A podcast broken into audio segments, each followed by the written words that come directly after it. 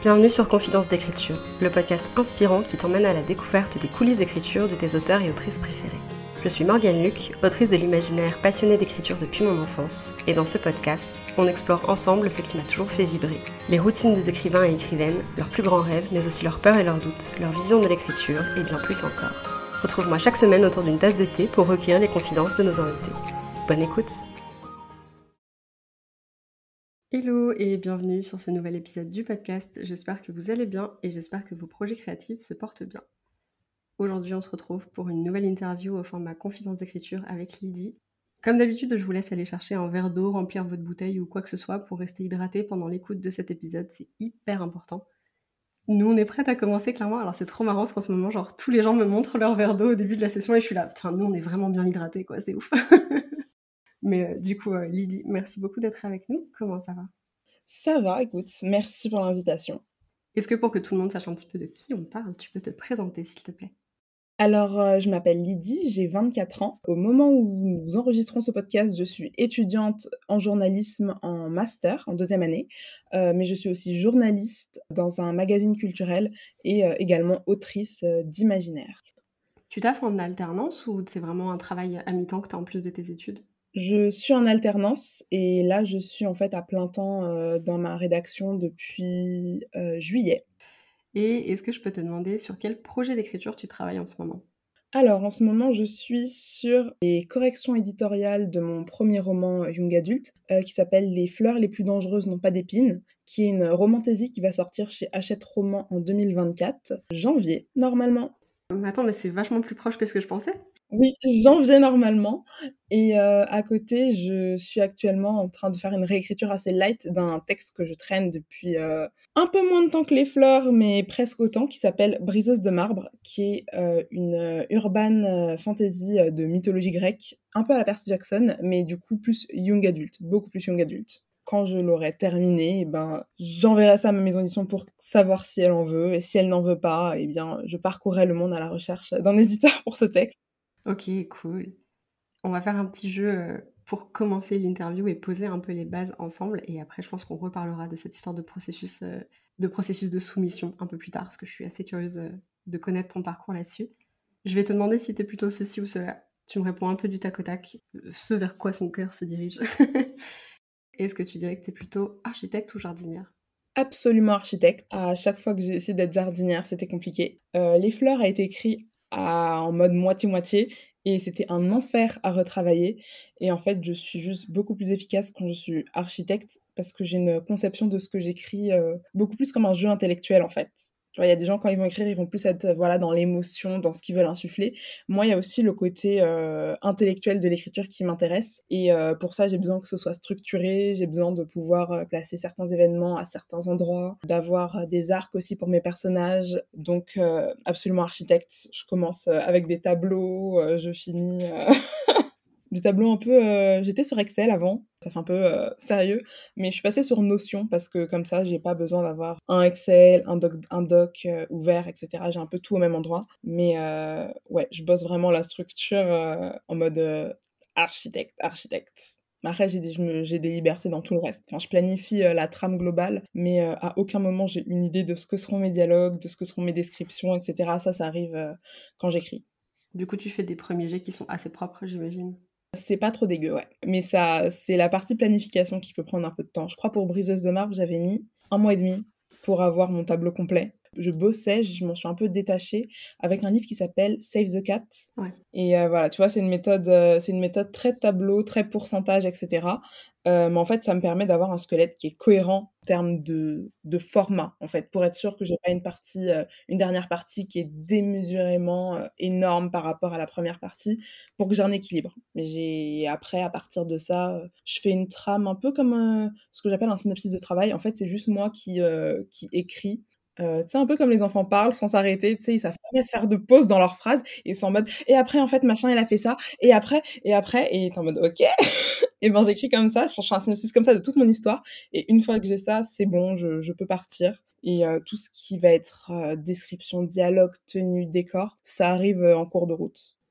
Est-ce que pour la structure, tu dirais qu'il y a un peu l'idée, tu disais que tu essayais de t'en affranchir de Save the Cat, est-ce qu'il y a un peu l'idée de bien connaître les règles pour pouvoir après faire autre chose avec?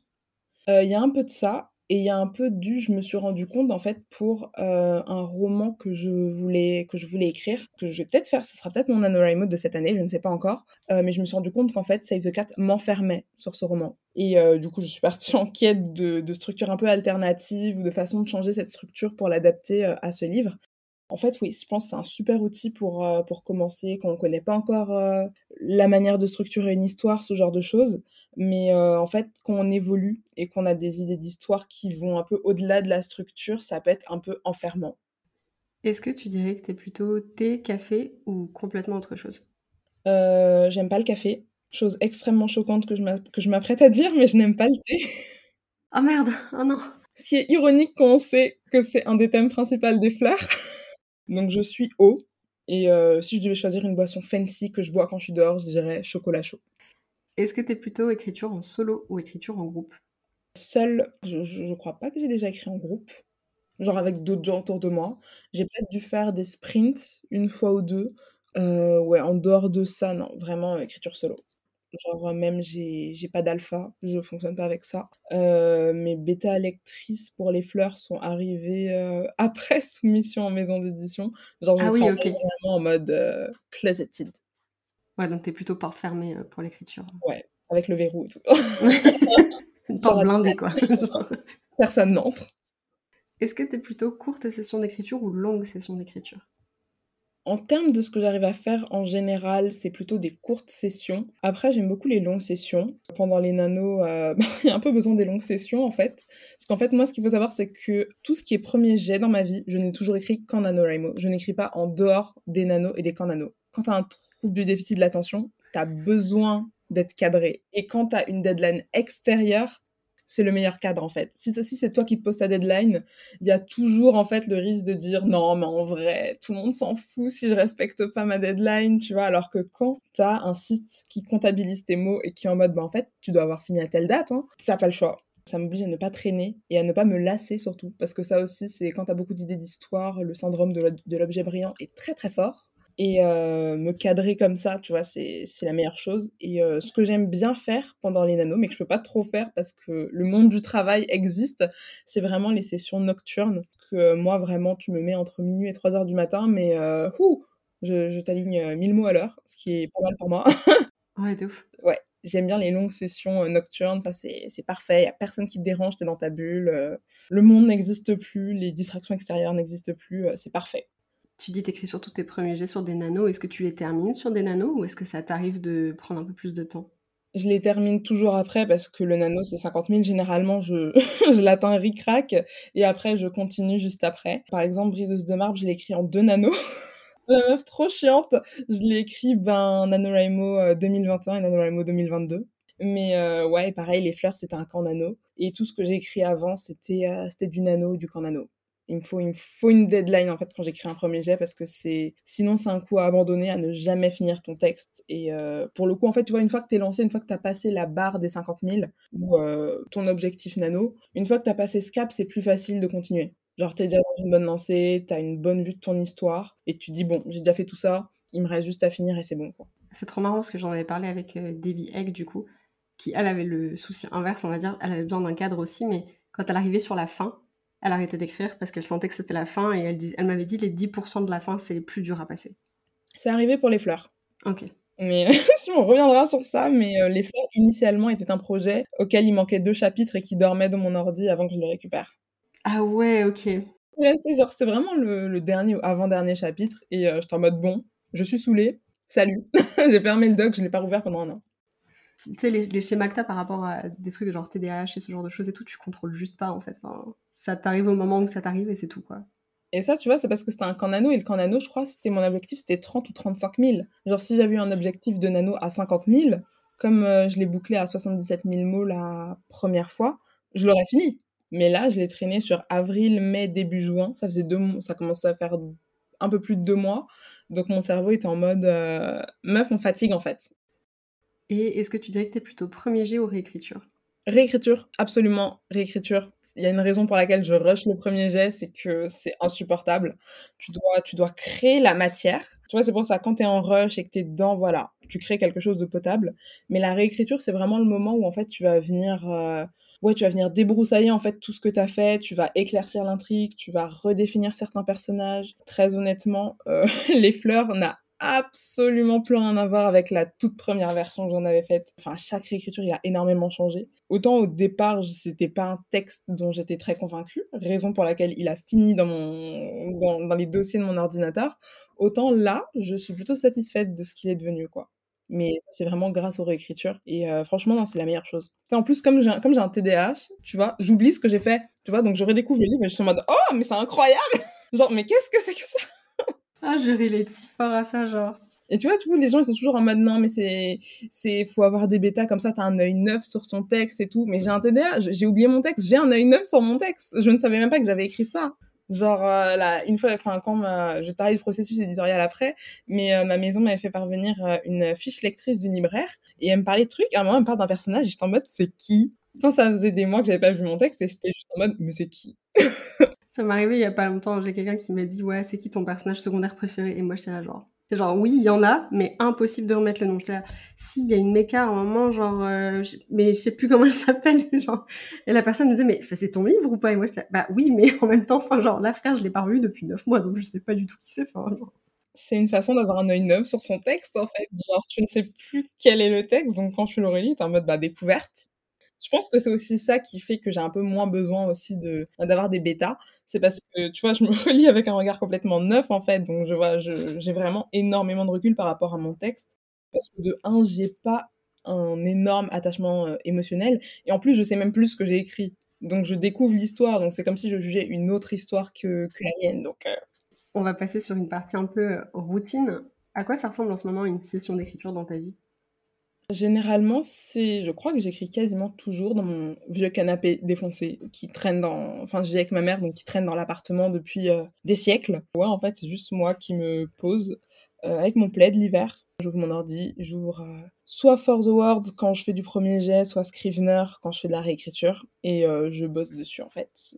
Enfin, faut que j'ai de l'eau à côté, mais voilà, il y a, y a pas plus pas de préparation extensive de boisson ou quoi que ce soit, parce qu'en fait, pour moi, une to-do list, c'est une ressource de distraction, en fait. Tu sais, parfois, je vois des vidéos de gens qui préparent leur thé et qui mettent de l'ordre dans leurs affaires. Moi, si je commence à faire ça, j'ai commencé à mettre de l'ordre dans toute ma chambre. Ensuite, je vais me dire, mais pourquoi ce tiroir n'est pas rangé? Je dois ranger ce tiroir. Oh, mais quel est cet objet? Il ne devrait pas être là. Où sont les autres objets du même style? Et comme ça, tu te retrouves à ranger tout son appartement au lieu d'écrire. Et du coup, tu es en mode, bon, donc voilà, la, solution, c'est vraiment le, minimalisme. le minimalisme routinier. Euh, je me pose, j'ouvre mon ordi et je travaille. Je relate fort parce qu'il y a quelques temps, j'ai fait péter ma routine, pas pour une question de genre j'avais trop de distractions, mais pour une question de je prenais exprès le temps de faire des trucs super longs parce que je procrastinais d'aller écrire ce que je lis pas, tu vois.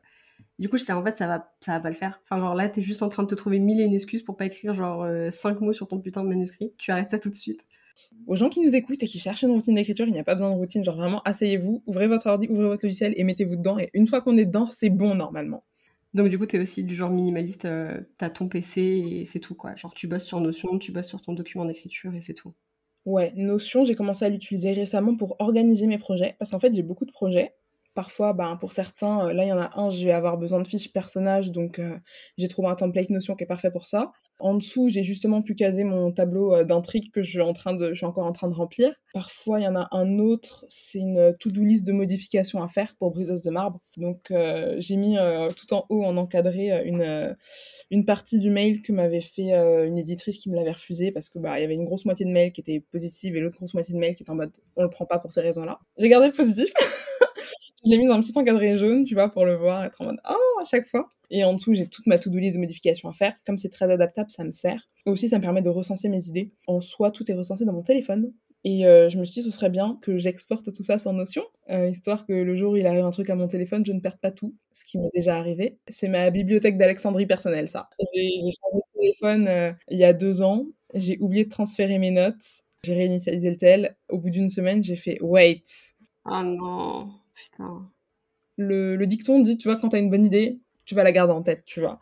Mais il y a des idées qui sont revenues, genre, euh, là, il y a pas longtemps. Et j'étais en mode, bah attends, je vais ajouter ça dans les notes et je me rends compte que j'ai pas le, le fichier de notes. Et en fait, ouais, il était dans mon ancien tel. Heureusement, je me rappelle suffisamment de choses pour refaire euh, quelque chose. Mais j'ai perdu les idées de la Lydie du passé et ça, c'est dommage, tu vois. Donc euh, voilà, j'ai commencé euh, Notion il n'y a pas longtemps et sinon, ouais, j'utilise pas de carnet. J'ai essayé, je, je suis quelqu'un qui achète des carnets mais qui ne les utilise pas. C'est vraiment tout dans les notes de mon tel en fait. Tu vois, j'ai fait un premier pas sur Notion, j'ai fait un tableau par colonne avec euh, littéralement toutes les idées par catégorie de lecteur, euh, adulte, young adulte, ado, jeunesse. J'ai pas encore mis le contenu de mes notes dedans, mais au moins j'ai le titre, donc je sais à quoi ça correspond, voilà. Mais après, c'est vrai, oui, il faudra que je transfère le contenu de mes notes. Est-ce que tu écris en musique ou pas du tout? Absolument pas parce que j'écris avec la télé en fond sonore, parce que j'écris dans mon salon. Ça, ça me dérange pas parce que j'ai grandi avec, donc j'ai l'habitude. Euh, mais la musique, c'est non, tout simplement parce qu'en fait, s'il y a des paroles, mon cerveau va se concentrer sur les paroles. Et s'il n'y a pas de paroles, je suis une grande fan de musique classique, donc je vais quand même trouver le moyen de m'ambiancer dessus. Donc ce n'est juste pas possible. La musique, c'est vraiment pour euh, daydream sur mes scènes, mais c'est pas pour écrire. Mais par contre, quand j'écris mes articles en tant que journaliste, je peux écouter des podcasts. C'est un peu un peu étrange à dire mais parfois je trouve pas comment ouvrir mes comment ouvrir mes articles comment ouvrir mes papiers.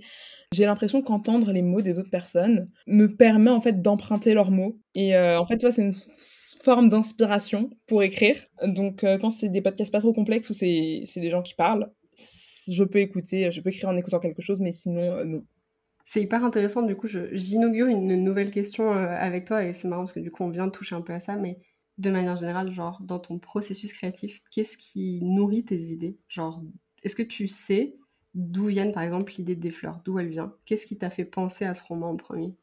Alors, je sortais de mon premier roman terminé, qui est un petit roman jeunesse qui s'appelle euh, Ursula et les collectionneurs noirs, qui ne sortira sans doute jamais parce que je dois absolument le réécrire. Et la dernière fois que je l'ai relu, j'étais en mode mais j'écris trop mal Donc pour l'instant, je n'ai pas la foi de m'en occuper. Et je sortais de ça, et je me suis dit, il y a le camp d'avril qui arrive, il me faut quelque chose de chill.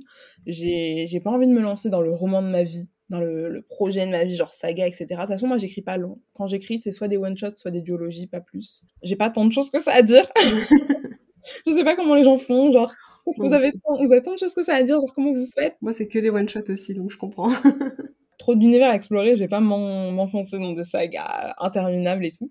Et je cherchais en fait quelque chose de chill à écrire. Et euh, faut savoir que j'ai grandi euh, en tant que grande lectrice, enfin depuis que je suis toute petite, je lis énormément. Euh, et j'ai grandi entre autres avec Les Colombes du Roi Soleil d'Anne-Marie Despladuc, je ne sais pas si tu connais. C'est une BD ou pas du tout? Ça, ils en ont fait des BD. De base, c'est des romans euh, historiques qui se passent euh, au temps de Louis XIV, où en fait on suit euh, les jeunes filles du pensionnat de Saint-Cyr, qui sont soit issues de familles désargentées ou qui ont servi pendant la guerre, et en fait ils se retrouvent dans ce pensionnat et qui croisent la cour de Versailles, qui ont des destins un petit peu improbables, qui vont marier des princes, qui vont devenir comédiennes, qui vont devenir parfumeuses, enfin voilà et c'est des bouquins historiques et j'ai grandi avec ça. Il y en a 16, tu vois. Anne-Marie Despladuc, elle a pas fait que ça.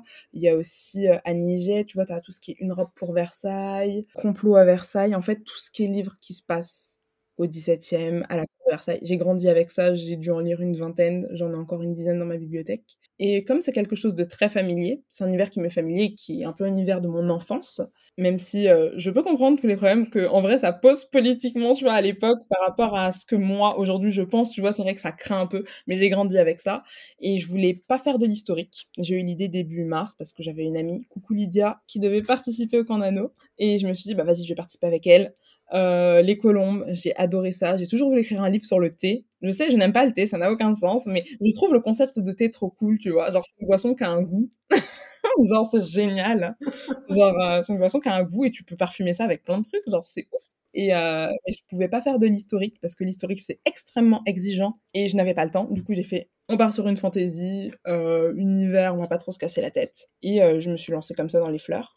Pour, pour d'autres texte, ça peut être juste moi qui vois quelque chose. Mon cerveau mouline en background sans que je m'en rende compte et hop, j'ai un concept. Pour euh, Briseuse de marbre, euh, c'était très particulier parce que je participais au concours de nouvelles de Rajo avec Diveka, euh, qui était sur nos identités. Et j'étais en mode, mais en fait, si je parle d'un truc sur mon identité, de quoi je parle en fait? Genre, tu sais, je cherchais, je cherchais mon thème.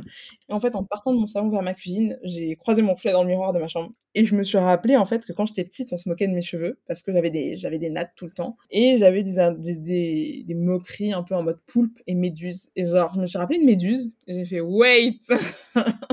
je tiens un truc. Et du coup, j'en ai fait euh, une nouvelle qui s'appelle Briseur de marbre, où en fait, on suit la réincarnation de Méduse, qui a des locks comme moi. Je n'en avais pas à l'époque, mais j'en ai maintenant. Et euh, voilà, ça a lancé ça. Et ça peut vraiment partir, euh, ça peut partir de tout, en fait. Moi, tu me, tu me donnes une piste, c'est bon, j'ai une idée de roman, quoi. J'étais j'étais en Guadeloupe aussi il y a un an pour rendre visite à ma famille. Et j'ai acheté un livre qui s'appelle Scène des Antilles. Et en fait, c'est des photos de la Guadeloupe du 20e, 20, ouais, 19e, 20e siècle, un peu des deux. Et vraiment, c'est vraiment la Guadeloupe d'antan, en fait. Euh, c'était une époque où euh, on avait des trains en Guadeloupe pour euh, tout ce qui est acheminement de canne à sucre et tout. Et je me suis dit, mais en vrai, est-ce que ce serait pas trop bien de faire un roman steampunk qui se passe en Guadeloupe? Ouais, de ouf. J'ai une idée avec ça qui est en très bonne position dans ma liste de projets, c'est une uchronie, une uchronie steampunk et tout. Enfin, tu vois, ça peut partir vraiment d'absolument tout. Mais je pour les fleurs, en l'occurrence, je voulais vraiment faire un truc chill. je ne pensais pas que j'en serais là aujourd'hui. Voilà. En plus, j'étais vraiment en mode, je vais écrire un truc en mode exercice, tu vois. C'est en pratiquant, en fait, que ça vient, quoi. Genre, même si c'est des romans qui seront pas publiés, c'est euh, une façon de faire travailler les mots, de faire travailler son expression. Et euh, je m'étais juste lancée dedans euh, pour ça. Comme quoi, des fois, il y a aussi un peu le, le fait de partir avec très peu de pression et très peu d'attente par rapport à toi-même, parce qu'à la base, c'était un exercice, tu vois. Et au final, t'en fais quelque chose qui est génial et qui va être publié. Mais à la base, t'avais pas ces attentes-là sur toi-même, donc tu es vraiment allé tranquille aussi, quoi. Surtout le processus, j'étais en mode non, mais tranquille, tu vois. Genre, même quand je l'ai envoyé, j'étais en mode ouais, je vais voir si on me dit un truc. Enfin, quand je l'ai repris, c'est pareil, c'était pour une raison en mode exercice, tu vois. Je ne pensais absolument pas que ce serait mon premier roman. Comme quoi, je vais te poser une petite question avant qu'on transitionne, euh, juste parce que je l'aime bien, elle me fait rire. Avant qu'on transitionne un peu plus sur euh, bah, justement ta carrière. Est-ce que tu as un tic d'écriture en ce moment? Je crois que j'en ai pas repéré. Peut-être je suis particulièrement aveugle en ce qui concerne mon écriture. Pour les fleurs, en tout cas, ce que j'ai remarqué, en fait, tu vois, comme c'est un peu d'inspiration du 7e siècle, ça se passe dans une société qui se veut assez libre, mais qui ne l'est pas vraiment. C'est un peu hypocrite. Et euh, j'ai remarqué qu'il y a beaucoup de yeux de regard parce que voilà, il y a des choses qu'on peut pas dire et qui passent par le regard et par l'attitude et je suis en mode mais est-ce qu'on peut pas inventer des synonymes supplémentaires pour regard s'il vous plaît? Parce que euh, ça fait 20 ans qu'il est là que je le vois, genre est-ce qu'elle peut faire autre chose que échanger des regards? Je porte plus d'importance à tout ce qui va être structure que style. Genre le style pour moi c'est secondaire, ça vient après. Ouais, il faut avoir posé suffisamment de base déjà pour pouvoir s'occuper de la fioriture entre guillemets. Tu vois, c'est comme s'occuper de l'emballage du cadeau alors que t'as pas le cadeau, tu vois. Genre. On peut pardonner un emballage un peu moche si le contenu est vraiment bon. Après, dans quelle, dans quelle limite, voilà, mais euh, ouais, c'est vrai qu'en termes d'écriture, j'ai pas tendance à surveiller mon style de très près. Là, tu vois, j'arrive dans la phase de correction des fleurs où je modifie des, dialogues parce que je me trouve absolument nulle en dialogue. Peut-être que je ne le suis pas, mais je me trouve nul en dialogue. Et en fait, là, dans les fleurs, en fait, je modifie des passages de dialogue au fil des corrections parce que euh, je me rends compte qu'en fait, j'ai de meilleures manières de le dire, j'ai des meilleures manières d'articuler ces dialogues. Donc ouais, vraiment, pour moi, le style, c'est secondaire. Le, principal, c'est ce que tu veux raconter. Et euh, si tu arrives à, à bien faire ressortir ça, le style, ce sera juste vraiment la cerise sur le gâteau.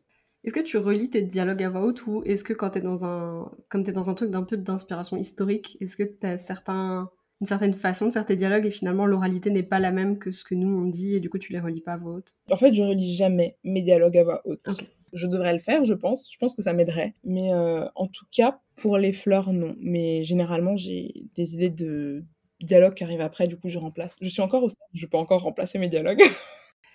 on va passer un peu une partie sur ta carrière de manière un peu plus globale et on va toucher un petit peu bah, à tout ce qui est publication et parcours de soumission et tout. Mais je vais te demander en premier lieu, on va revenir un peu plus loin. C'est quoi ton premier souvenir de l'écriture?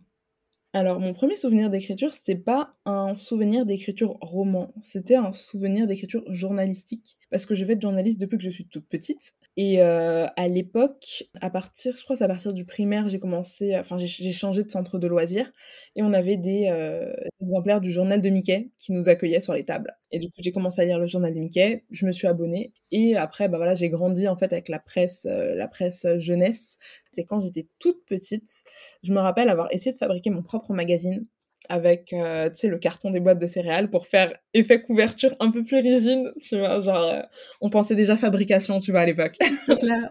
Mais je me rappelle justement d'avoir essayé de faire euh, mon petit magazine avec une numérotation sommaire au départ une page BD une page un peu reportage il y avait tout le temps des fiches sur les animaux ou des trucs comme ça donc ma petite fiche animale Après, les souvenirs d'écriture à proprement parler, je crois que, je sais pas si j'ai une amnésie sur le sujet ou pas, j'ai toujours été très créative, j'ai toujours euh, été bonne pour inventer des histoires, j'étais une très bonne mythomane quand j'étais en primaire. Euh, j'ai souvenir d'une nouvelle que j'avais écrite en sixième. Ma prof de français, elle avait inscrit à un concours euh, qui s'appelle l'AMOPA. Euh, j'avais eu le prix départemental justement pour cette nouvelle qui s'appelait euh, Rose d'or. On devait écrire des contes avec des éléments imposés. J'adore l'écriture à, contrainte. Je trouve c'est génial. Toujours l'histoire du cadre pour pouvoir te lancer. Ouais. Et je trouve, je trouve qu'au final, c'est encore mieux pour la créativité parce que ton cerveau travaille autour de ça. Et je crois que c'est tout. Je sais pas si j'ai essayé d'écrire au lycée, je ne m'en rappelle pas. Mais je sais que j'ai toujours été très créative, très manuelle, très. Euh, J'étais fille unique, donc je devais bien m'occuper. Hein. Et au lycée, je crois que j'ai pas écrit et je crois que j'ai repris euh, à la fac quand j'avais 19 ans. Et c'est à peu près tout ce que j'ai en souvenir d'écriture. À ce moment-là, quand tu as repris à la fac, que tu as fini ton premier roman ou c'est venu encore un peu plus tard? En fait, quand j'ai repris à la fac, j'avais justement une prof qui nous faisait écrire avec contrainte. Et on avait visité la bibliothèque Mazarine à Paris, donc une vieille bibliothèque en face du Louvre, qui est très belle. Et on devait écrire avec une contrainte sur un petit texte sur cette bibliothèque. Et euh, j'avais écrit euh, l'histoire d'une euh, jeune fille je sais pas si elle était déjà cyborg à l'époque où j'ai écrit ce petit truc. Je crois que oui, qu'elle avait, qu'elle avait un bras jambe mécanique. Je ne suis pas sûre. Et qui venait en fait voler un des premiers exemplaires. Euh, je crois qu'ils ont un des premiers exemplaires de la Bible imprimée et euh, qui venait voler ça en fait. Je crois que ça c'était en première année et je crois que c'est en deuxième année de fac du coup que je me suis dit je vais tenter le truc, tu vois, enfin je vais tenter je vais tenter le nano avec ça, avec ce que j'avais. Ouais, je me suis je me suis lancée, je l'ai pas fini parce que je me suis lancée en mode euh, let's go à 50 000 mots à la fin du nano, j'étais en mode je ne sais plus quoi écrire, genre j'ai pas d'idée pour la suite. Et euh, ouais, après je crois j'ai ouais, j'ai fait d'autres tentatives etc jusqu'à cette à ce quatrième roman qui était Les Fleurs. Et du coup, ça t'a fait quoi de, finir un, premier roman pour la première fois? Alors, ce petit texte jeunesse, j'aimais, euh, je l'aimais beaucoup à l'époque, je suis une petite fille euh, noire albinos qui est euh, orpheline, qui est pensionnaire dans un orphelinat au fin fond de la Suède. Et un jour, des amis de leur bienfaiteur viennent pour l'adopter. Ils sont zoologistes et ils habitent à Londres. Elle est en mode trop bien Donc elle y va. Et en gros, sur place, elle découvre que, bah, en fait, ils sont louches elle rencontre une, une fille de son âge qui lui dit c'est des meurtriers et elle est en mode what the fuck? De fil en aiguille, on découvre qu'effectivement, ils sont zoologistes, mais ils font partie d'un cercle de collectionneurs privés aux activités un petit peu douteuses et qui l'ont adapté pour une très bonne raison. Et j'étais plutôt fière, tu vois, parce que c'était déjà ça se passe dans les années 80, donc j'ai dû faire un petit peu de recherche pour que ce soit crédible de ce côté-là. C'est une intrigue un peu sombre en vrai, parce que quand tu, quand tu découvres ce qui se passe vraiment. Mais euh, j'étais contente, c'était, c'était, euh, c'est pour un appel à texte en plus. Bon, euh, je l'ai envoyé juste à une maison, j'avais une nouvelle et j'étais en mode, en vrai, ce texte, voilà. Non, j'en ai, j'en étais plutôt contente. Et mais j'ai vite compris que oui, il ferait partie d'un peu de ces romans exercices que t'écris, que tu finis pas forcément, mais qui te servent à faire, à faire ta plume, quoi. C'était un peu le cas des fleurs aussi à la base. Qu'est-ce qui t'a donné envie, celui-là, de le soumettre en maison d'édition? Je ne peux pas te raconter l'histoire des fleurs si je ne te raconte pas en même temps la chronologie et l'histoire de Briseuse de marbre. Ok. Donc du coup, on est en mars 2021 quand j'ai l'idée des fleurs pour le camp nano d'avril. Donc avril 2021, j'écris mon texte. Je le laisse non terminé dans mon ordinateur euh, début juin, donc à peu près deux mois plus tard parce que je suis complètement lassée. Et en plus, il y a Rajo qui vient de lancer son concours avec euh, Diveka et son concours de sur, sur les identités. Du coup, je suis en mode, bah, trop bien. Genre, j'aime bien ce que fait Diveka, vas-y, euh, on donne de la force, on participe. Euh, je participe avec une nouvelle qui s'appelle Briseur de marbre. Les résultats devaient être annoncés. Euh, enfin, j'ai participé en juin. La deadline était, je crois, mi-juin. Et les résultats étaient fin septembre. et début août, je reçois un mail de Rajo qui me dit On a bien aimé votre nouvelle, mais on pense qu'elle correspond pas à ce concours. On pense qu'il y a plutôt quelque chose à faire pour notre autre concours d'imaginaire où en fait on demande un synopsis, un premier chapitre. J'étais déjà sur un autre projet pour ce concours, mais j'ai fait vas-y, je sais reconnaître une perche qu'on me l'attend, je prends. Donc j'ai transformé euh, briseur de marbre en briseuse de marbre. Il a participé à ce concours et j'ai fait partie des 20 sélectionnés par Rajo pour aller les rencontrer. Donc je les rencontre en décembre 2021, etc. Je leur envoie la première moitié de texte. Et deux mois, euh, deux, deux, trois mois plus tard, on est en mars 2022. Euh, on, a un, rendez-vous visio avec euh, l'éditrice et la directrice éditoriale qui me suivaient, où elle m'explique en fait les petits problèmes qu'il y a dans cette première moitié. Et notamment un problème de focale. En gros, je faisais ce qu'on appelle du head hopping, donc je voyais la scène à travers les yeux de plusieurs personnages. J'étais en troisième personne, mais en fait, ça se voyait en fait que parfois, voilà, j'allais un peu avec ce personnage, j'allais un peu avec ce personnage, et ça faisait désorganiser. Et j'étais en mode, ok, je vais retravailler ça. Et ça tombe bien parce que j'ai un projet en plusieurs points de vue qui traînent dans le tiroir et qui ferait un très bon exercice pour que j'apprenne à corriger ça. C'était les fleurs, qui a trois points de vue en troisième personne. Et euh, du coup, j'étais en mode, bah vas-y, je ressors les fleurs, je fais une réécriture, parce que de toute façon, il était quasiment fini, donc je, en mode, je fais une réécriture. Ça va m'aider voilà, à mieux appréhender cette question de point de vue, cette question de voix narrative. Et en plus, à ce moment-là, il y avait plusieurs concours. T'avais un concours Fixia, t'avais euh, le concours euh, de Brajlon. Euh, c'était vraiment la, période de concours et j'étais en mode, tu vois, bah pareil, deadline extérieur, parfait. Donc je me lance dans cette réécriture des fleurs, je réorganise complètement le roman parce qu'il était juste écrit en chapitre 1, chapitre 2, chapitre 3, et là je suis passée en mode, ok, un chapitre, un point de vue, donc chaque chapitre a le nom d'un des points de vue. Je le finis, euh, je le finis en juin justement pour euh, en juin 2022, ou juste à temps pour l'envoyer au concours de Brajlon. Et je l'avais fini du coup aussi en passant bien sûr, et je l'avais fini à 77 000 mots il me semble. Et je me dis, au point où j'en suis, j'ai un roman terminé. Je sais qu'il est pas ouf parce que il est pas. Euh, c'est vraiment, comme je l'ai dit, je l'ai écrit pour être un roman chill, autant pour moi que pour le lecteur. Donc c'était pas un roman, euh, c'était pas blindé d'action, tu vois. C'était pas, euh, on a des bagarres à tout va, tu vois. C'était vraiment, c'était plus proche de la fantasy de mœurs, tu vois. C'était vraiment des intrigues de cours dans un univers de fantasy sans magie, etc je me suis dit, au point où j'en suis, je vais l'envoyer à des maisons d'édition, tu vois. Parce que je sais qu'il y en a qui te font des retours si elles voient un truc dans ta plume, mais que c'est pas cette histoire. Et moi, ce qui m'intéressait, c'était aussi de voir bah, ce que ça valait, tu vois, avant de reprendre Briseuse de marbre. je l'ai envoyé début juillet 2022, un dimanche soir. Genre, tu sais, vraiment, tu les mails qui partent à 1h du matin parce que t'en as tellement rien à faire. D'habitude, tu programmes mes mails pour pas avoir l'air désespéré. Mais là, j'étais en mode, vas-y, j'envoie. J'envoie à quatre maisons d'édition. Le jeudi suivant, donc quatre jours après, euh, première réponse d'achète. Je ne m'y attendais absolument pas. Euh, je reçois un mail. En plus, c'est très drôle parce que ce jour-là, j'étais sortie, j'avais été à Adopt, tu sais, qui me vendaient des petits parfums et tout. Et j'étais en mode, vas-y, je vais prendre. Ils, avaient un déstockage au hall. Et j'étais en mode, vas-y, je vais prendre un parfum par personnage. Et je rentre chez moi et je vois ce mail de euh, mon éditrice qui me dit, euh, Angéline, qui me dit, ben, est-ce que. Enfin, j'ai commencé à lire. J'aime, j'aime beaucoup. Est-ce qu'on pourrait se parler? Est-ce qu'on pourrait se planifier un rendez-vous? Enfin, ma directrice éditoriale en vacances, mais elle sera de retour bientôt. Est-ce qu'on peut planifier ça? J'étais en mode, euh, le lundi suivant, donc une semaine et un jour après mon envoi, deuxième réponse, Screenéo. j'étais en mode, ok, tu sais, j'ai envoyé à quatre maisons, tu vois, donc on est déjà à deux, deux sur quatre. Donc j'étais en mode, wow! Et pareil, tu vois, ben, j'ai commencé à lire, est-ce que, est-ce qu'on peut se planifier euh, un appel? Euh, voilà.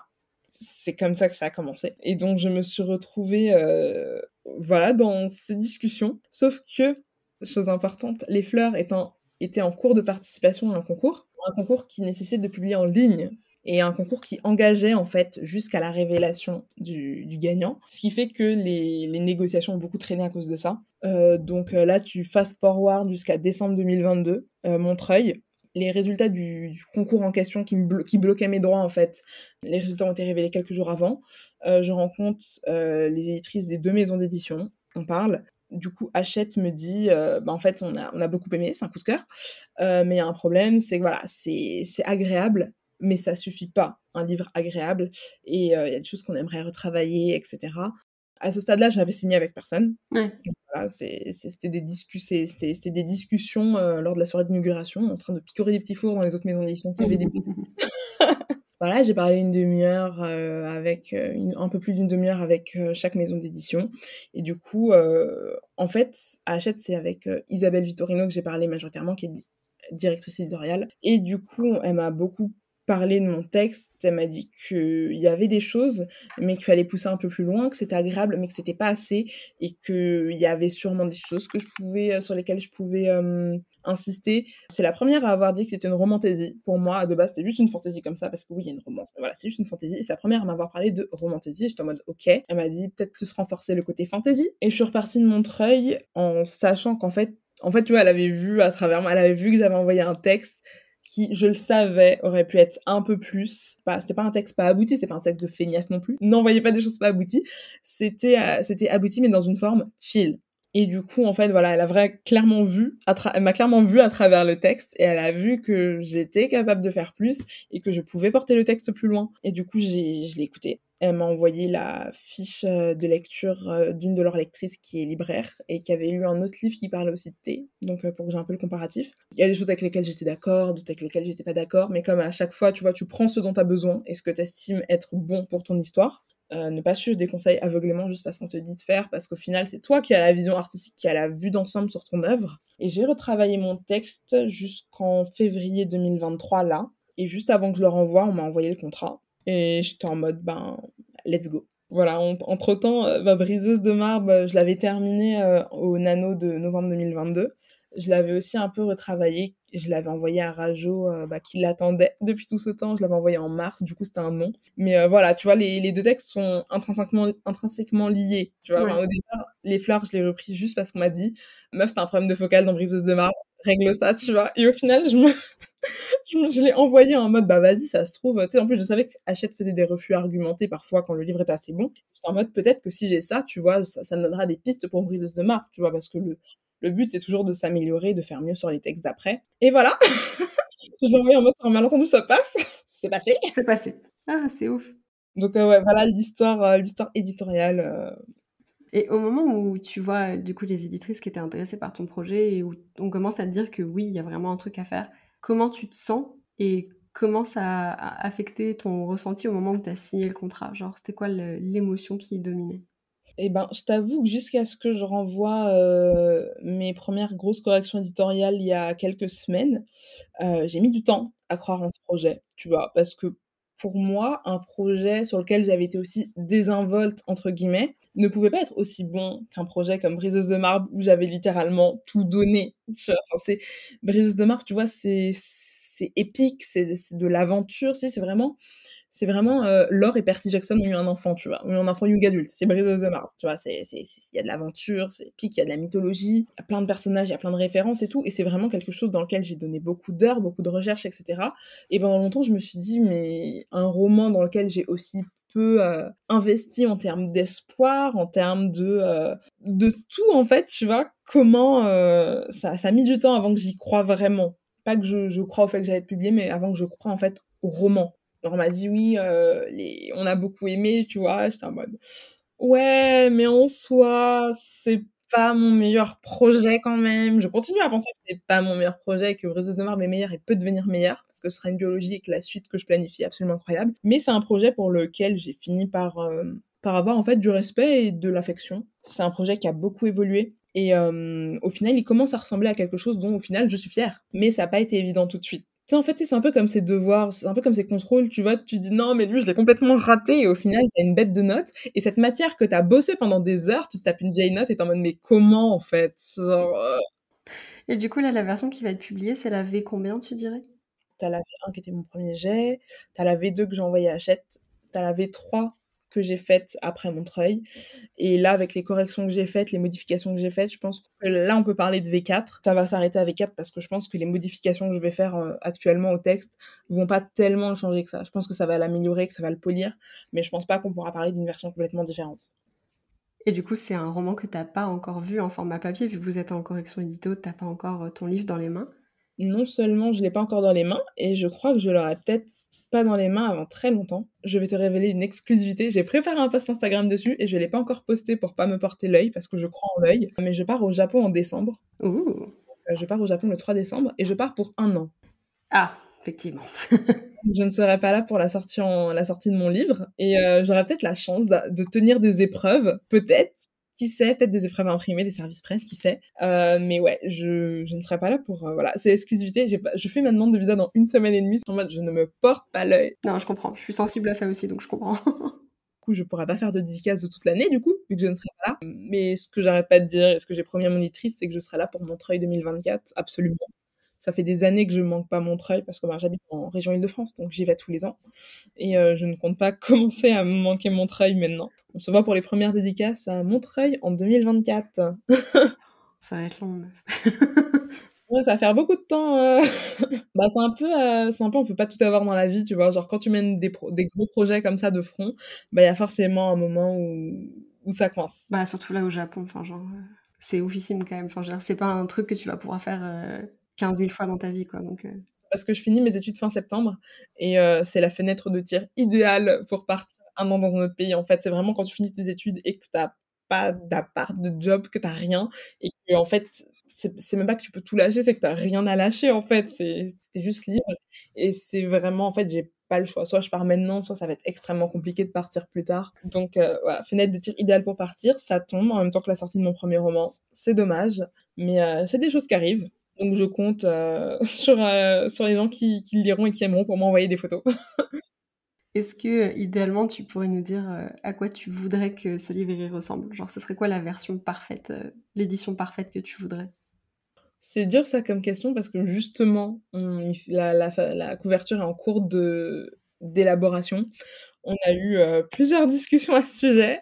Il y a des livres pour lesquels c'est facile d'avoir une couve, d'autres pour lesquels c'est dur parce qu'on a des visions divergentes du projet. En fait, moi, tout ce que je veux, c'est avoir mes personnages d'une façon ou d'une autre sur la couverture. J'écris des personnages noirs pour une raison et pour moi, c'est un, c'est pas négociable. Et euh, c'est aussi ce que j'ai dit à mon éditrice du coup.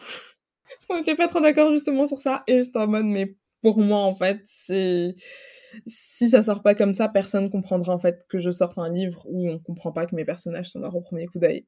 Enfin, tu vois, c'est par rapport à mes valeurs et à ce pourquoi je milite, c'est une évidence. Alors si c'est autrement, on risque de pas me reconnaître, on risque de pas reconnaître le, projet, de pas voir, euh, de pas voir ce que j'ai mis dedans, quoi. Déjà que les inspirations, tu vois, on peut se dire que politiquement Louis XIV, inspiration Versailles, tu vois, c'est un peu, euh, c'est pas très mon orientation politique. Et c'est vrai, mais c'est quelque chose avec lequel j'ai grandi et je reviens aussi sur certains points euh, dans les fleurs. Mais ouais, moi, mon, seul critère, c'est les personnages sur la couve. Autant que possible sur les livres que j'écrirai, quoi. Il y a un moment quand tu milites pour des choses, t'as quand même envie que ça se voit au premier coup d'œil et que les gens aussi ils aillent vers ce livre en sachant qu'il est safe, tu vois. Genre. Bah oui, surtout que voilà, on puisse, on puisse me reconnaître en fait, tu vois, genre, on la couve et que ça, ça fasse quelque chose en fait dans la tête des gens, quoi. Que ce soit cohérent avec moi, quoi c'est beaucoup de choses à prendre en compte, tu vois, les exigences de la maison d'édition, mais ce que toi, tu as envie que ça dise de toi et de ton histoire. Et euh, c'est quelque chose sur lequel on est en cours de travail, ce qui fait que je n'ai pour l'instant aucune idée de à quoi va ressembler ma couve. De manière générale, si on étend un peu ça au rêve, ce serait quoi ton plus grand rêve en tant qu'autrice? Ouh, ça c'est dur. Je t'avoue que la traduction, je trouve ça très très cool d'être traduit et surtout d'avoir des couvertures alternatives en fait. Je pense que oui, c'est un peu, c'est un peu les, les, mêmes rêves que tout le monde, tu vois, enfin, tout ce qui est traduction, c'est vrai que l'adaptation aussi c'est très cool. Voilà, le plus accessible, je dirais en vrai la traduction, ça me plairait énormément d'avoir des traductions de, de ce que je fais, et surtout traduction anglophone. Ouais, j'allais te demander. Parce qu'il y a des livres qui, euh, bah, en fait, qui vont parler de personnages d'origine caribéenne, sauf que la majorité de la Caraïbe parle anglais, à part euh, les anciennes colonies françaises, et nous qui sommes actuellement colonie française. Dame Tam. C'est ce que j'allais dire, genre. Euh, appelons ça comme on veut. Il y a un terme poli pour faire genre, mais ouais. Et oui, on fait semblant, mais voilà. Mais euh, ouais, je vois pour que ce soit aussi accessible à une partie de, à une partie de la Caraïbe, quoi, parce que euh, en France, on a, on a des bouquins avec des personnages caribéens, mais de la Caraïbe, enfin de française, de l'outre-mer français, de la Guadeloupe et de la Martinique, on en a beaucoup moins. Et c'est tellement dommage. Ça pourrait, ça pourrait être tellement bien d'avoir vraiment voilà, quelque chose qui puisse être lu par euh, le plus grand nombre dans cette, euh, dans cette région, quoi. Donc euh, moi, ça me tient à cœur. Traduction anglophone pour ça serait cool. Ah, trop cool. Et du coup, si ça te va, on va transitionner sur une petite partie où on va faire un peu plus de l'introspection. Je vais te demander en premier lieu comment tu vois l'écriture en ce moment. Plutôt comme un hobby, plutôt comme un métier Comment tu le considères Comment tu le vois? J'ai toujours eu une vision de l'écriture, bah, comme je te l'ai dit un peu plus hobby intellectuel, ce qui fait que je me projette beaucoup plus facilement euh, vers la partie pro. Et euh, aussi, oui, ce que j'ai pas dit, c'est que j'ai commencé mes études par un DUT en métier du livre. Donc, c'est un domaine que j'ai déjà touché professionnellement. J'ai côtoyé euh, des auteurs, des éditeurs, des libraires, des bibliothécaires. Donc, je suis assez familière avec le milieu depuis un petit bout de temps je vois ça ouais à moitié comme mon petit hobby intellectuel et à moitié comme comme une profession tu vois, c'est pour ça que, bon, tu vois, je, sais que je ne verrai pas sortir de mon livre euh, en janvier, mais tu vois, ça, ça, ça ne m'émeut pas plus que ça, parce que, bon, au final, ça, ça arrive. C'est le travail, c'est comme ça. en tout cas, j'ai toujours euh, un certain détachement par rapport à l'écriture. Genre, j'aborde des thèmes qui sont importants pour moi, mais j'ai pas un rapport euh, extrêmement euh, émotionnel à tout ce qui va être mes personnages, mes univers, etc. En mode, c'est, j'aime, si c'est mes enfants, je pourrais mourir pour eux, etc. Tu vois, je garde quand même un certain détachement parce que, voilà, je, Je vois, je vois quand même ça comme, comme aussi une profession et quand j'écris, je pense aussi à comment je vais caser ça dans une maison d'édition, quoi. Ah, du coup, c'est l'occasion parfaite pour te poser cette question-là. Qu'est-ce que ça représente l'écriture pour toi, du coup? J'ai envie de dire une évidence.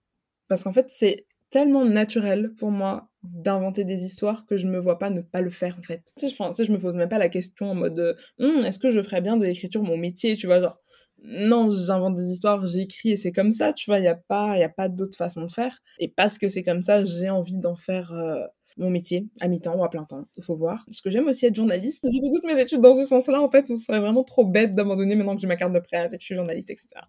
Mais là, je vois ça comme euh, quelque chose que, bah, que je, je, compte faire toute ma vie, en tout cas. J'ai jamais douté, en fait, du fait d'être publié un jour. Je me suis jamais dit, euh, est-ce que j'arriverai un jour à être publié C'est mon rêve, etc. Non, je me suis toujours dit, je serai publié. La question, c'est quand et avec quel livre. Et j'ai jamais douté de ça. Après, en fait, c'est évident pour moi d'écrire, d'inventer des histoires, d'écrire pour être édité aussi. Je sais qu'il y a un peu euh, cette vision de euh, il faut écrire pour soi et pas nécessairement pour être édité, mais je trouve que l'un n'empêche pas l'autre. Euh, j'écris totalement pour moi, mais après, ça va aussi rejoindre ta question tout à l'heure.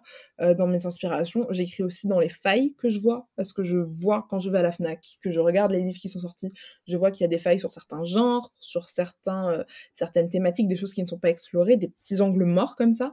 Et c'est ces angles morts que je vise, parce que faut trouver l'équilibre entre faire quelque chose de très original et quelque chose qui saura vendre. Et justement, pour vendre, en fait, faut viser cette faille où il y a il y a pas en fait. Où il y a quelque chose qui devrait être là et qui n'existe pas. J'ai pas envie de dire c'est totalement le cas avec les fleurs. Je pense que les fleurs euh, sera beaucoup comparé euh, aux chroniques de Bridgerton et notamment à la reine Charlotte qui est sortie après que j'ai fini d'écrire. Je précise non je n'ai pas inventé les personnages noirs dans un setting historique mais quand j'ai écrit les fleurs, il y avait que la saison 1 qui était sortie, tu vois, et quand la reine Charlotte est sortie avec exactement les mêmes inspirations temporelles, j'étais en mode, bah, ouais, ça en fait, tu vois? Maintenant, c'est sorti. Mais du coup, tu vois, maintenant, ça fait sens, en fait, que les fleurs euh, sortent. Tu vois, j'ai juste vu qu'il y avait, il y avait une faille. Je m'y suis, je m'y suis engouffrée. Et au final, j'ai pas eu tort parce que euh, clairement vu le succès de la série il y avait clairement quelque chose à faire euh, autour du setting voilà histoire histoire de cours histoire de cœur avec des, des, personnages des personnages noirs et ouais je ne sais plus quelle était ta question de base l'écriture ça représente pour toi voilà, je pense que j'ai répondu je pense est-ce que tu peux nous partager le meilleur conseil d'écriture que tu aies jamais reçu? Alors, je sais pas si c'est un conseil que j'ai reçu ou si c'est moi qui en ai fait une synthèse de plusieurs conseils. Je dirais le plus important, pensez toujours à l'histoire que vous voulez raconter. Euh, je vois tout le temps passer euh, des questions sur, euh, sur l'écriture en mode est-ce que j'écris à la troisième ou à la première personne? Est-ce que j'écris au présent ou au passé? La réponse, ça va être ce qui va être le mieux pour l'histoire, très simplement. Les fleurs, je l'écris à la troisième. Euh, au passé. Ma maison d'édition a voulu passer un chapitre en première personne pour voir comment ça donnait parce qu'on a pensé à changer euh, le point de vue d'un des personnages. Ils ont essayé la première, j'ai lu ça, j'étais en mode je n'aime pas trop. Mais vraiment, la réponse c'est euh, ce qui correspond à l'histoire. Briseuse de marbre, c'est la troisième personne au passé parce que je raconte en fait le mythe d'une nouvelle héroïne qui est Medline, qui est le personnage principal, et que c'est le genre de récit où en fait t'as besoin de prendre de la distance par rapport au héros pour voir cette narration un peu, un peu comme une épopée en fait. Pour les fleurs, j'ai pris la troisième personne justement parce qu'il y a plusieurs points de vue, c'est une intrigue, c'est des, des, personnages qui ont des informations qui se croisent, etc. Pour moi, c'était à la première, t'étais trop dedans, alors que si t'étais à la troisième, t'avais ce recul qui te permettait de voir en fait comment tout était en train de se tisser ensemble. J'ai un projet d'urban fantasy euh, surnaturel euh, qui s'appelle Je ne suis pas une légende, euh, qui sera écrit à la première personne, probablement au présent, tout simplement parce qu'en fait c'est un personnage qui a vraiment une voix. Et donc voilà, vraiment toujours penser à l'histoire qu'on va raconter. C'est pareil un peu pour pour ce que je te disais à propos du style, tu vois, il y en a qui cherchent leur style, qui disent ouais, je dois faire plus littéraire, je dois mettre des figures de style, etc.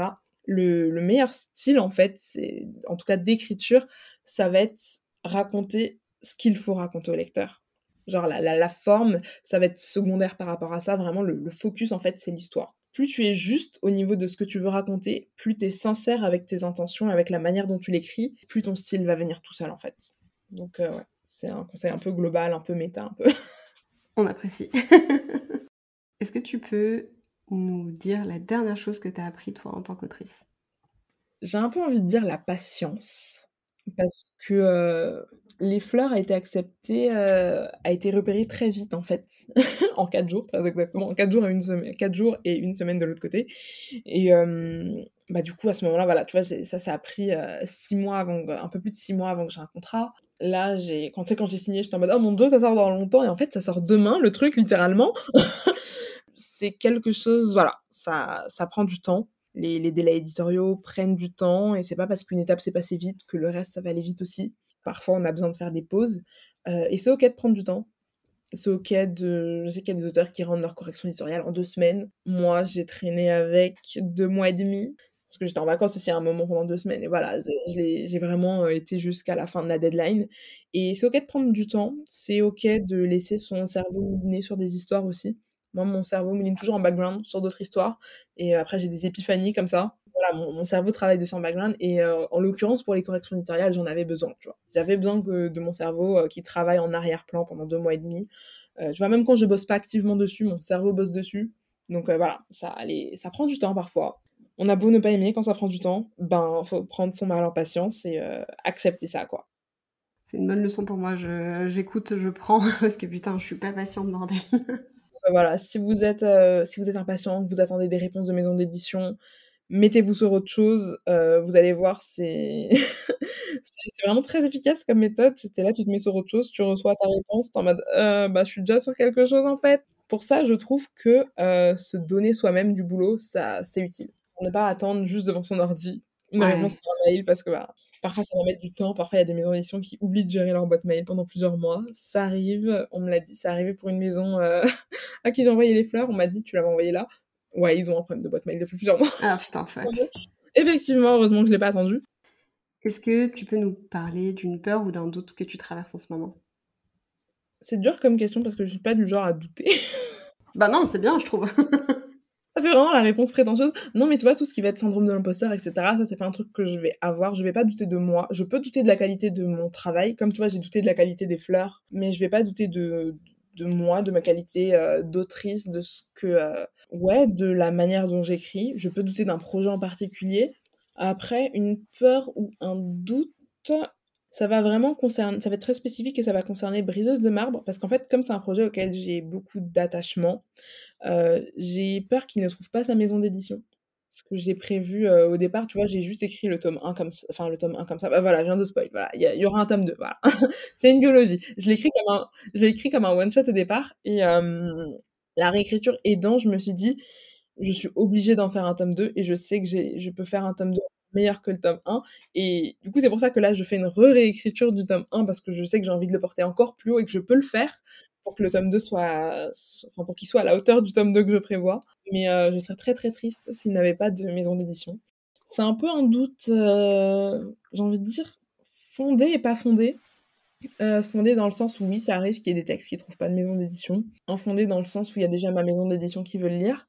Hier, j'ai rencontré une maison d'édition pour qu'ils nous présentent leur collection et c'est un texte que je pourrais leur envoyer. J'ai des contacts dans au moins 2 autres maisons d'édition où, heu, des personnes seraient intéressées pour le lire. En fait, tu vois, j'ai des pistes, tu vois? Donc c'est pas comme si, heu, je partais de rien et que c'était un texte de niche. Non, c'est un texte qui est un peu dans les tendances actuelles et heu, c'est un bon texte à mes yeux. Mais ouais, un peu cette inquiétude qu'en fait un texte auquel je tiens ne trouve pas preneur et ne puisse jamais être lu et heu, j'ai pas envie de me lancer dans un tome 2 si j'ai pas certitude que le 1 est signé aussi, tu vois? C'est du boulot. J'ai pas envie de me lancer dans un tome alors que j'ai pas réussi à vendre le 1, alors que j'ai d'autres livres qui attendent en fait. J'ai d'autres livres que j'attends et qui attendent et que je sais que je peux caser du coup, j'ai pas envie de me lancer dans un projet mort comme ça. Mais heu, ouais, un peu cette inquiétude que voilà, qu'il qu'il trouve pas de maison, heu, pour une raison X ou Y alors qu'en soi, j'ai des pistes, quoi. Logique aussi. Si tu as un attachement émotionnel, tu as forcément un peu plus peur du fait qu'il puisse pas être partagé, tu vois? Parce que ça représente peut-être une plus grosse partie de toi que les fleurs, tu vois? Et tu aurais bien envie que les gens puissent voir ça, quoi. Ben, c'est ça et aussi surtout que l'héroïne est guadeloupéenne et heu, actuellement en France, au moment où je te parle, tu vas à la Fnac, il n'y a pas de roman young adulte avec un ou une protagoniste d'origine guadeloupéenne. Ça n'existe pas! Du coup, là, tu vois, ben, voilà, j'ai bien envie d'être la 1re. Heu, enfin, on trouve des protagonistes martiniquais, je pense à la prophétie des sœurs serpents, heu, d'Isis Labocaberia. et je crois qu'il y en a aussi un avec une danseuse. Euh, mais euh, ouais, c'est assez, euh, c'est assez minime. Et ouais, je suis là pour la Guadeloupe représentation en fait. Et c'est aussi pour ça que ça m'embêterait beaucoup qu'ils trouvent pas preneur. C'est parce que c'est c'est de l'imaginaire, mais il y a aussi un côté. Enfin, les personnages ont un côté contemporain sur lequel j'ai j'ai insisté, tu vois, que ce soit bah, leurs origines qui sont pas très trouvables en France, leur sexualité aussi, puisque l'héroïne est guadeloupéenne et bisexuelle, et tout ce qui va être communauté LGBT, c'est très compliqué en Guadeloupe. bah, pour donner un exemple, je crois la première Pride de Guadeloupe, c'était l'année dernière, je crois, il y avait trois personnes. Ah ouais. Voilà, on est, on est à ce niveau de tabou. Donc c'est pour ça que c'est important aussi pour moi que ce soit publié, parce que oui, c'est une romance, c'est une romance saphique en fait. Comme les fleurs. Les fleurs est une romance saphique, et Briseuse de marbre, c'est de l'urban fantasy, mais la romance joue un certain rôle. Et la romance principale, oui, est saphique aussi. Donc, c'est pour ça que ça me beaucoup, tu vois, qu'ils se trouvent pas preneur. C'est important, en fait, sur plusieurs aspects, au-delà de l'aspect imaginaire, quoi. Et pour conclure, est-ce que tu peux nous lire la dernière phrase que tu as écrite ou réécrite, du coup? Alors, c'est dans Briseuse de marbre, du coup, parce que je le retravaille, et c'est au chapitre 8. Médeline avait essayé pendant des semaines d'enterrer ce souvenir, et surtout ce qu'elle avait ressenti face au visage horrifié d'Andrea, le dégoût du monstre qu'elle était, la honte d'avoir cru qu'elle pourrait être aimée ainsi. Voilà. Donc, euh, petit passage ajouté en milieu de chapitre, je peaufine des choses, tout ça. On aime. Merci beaucoup Lydie d'être venue euh, sur le podcast, c'était hyper intéressant. J'ai adoré euh, parler avec toi et découvrir un peu tes coulisses d'écriture. Et je suis très hypée du coup bah, de suivre tes projets, l'avancement de briseuse de marbre aussi potentiellement, et tout ça. Et puis bah du coup, je t'attendrai à Montreuil de pied ferme en 2024. je serai là euh, avec un tea. Merci de nous avoir accompagnés tout au long de cet épisode, j'espère qu'il t'a plu. Tu peux retrouver les liens de nos invités dans les notes de l'épisode et suivre le podcast sur Instagram à confidence d'écriture pour découvrir toujours plus d'auteurs et d'autrices inspirantes. N'hésite pas à soutenir le podcast en lui laissant une note sur ta plateforme d'écoute Quant à nous, on se retrouve tous les lundis et tous les jeudis pour un nouvel épisode. Et en attendant, bonne écriture.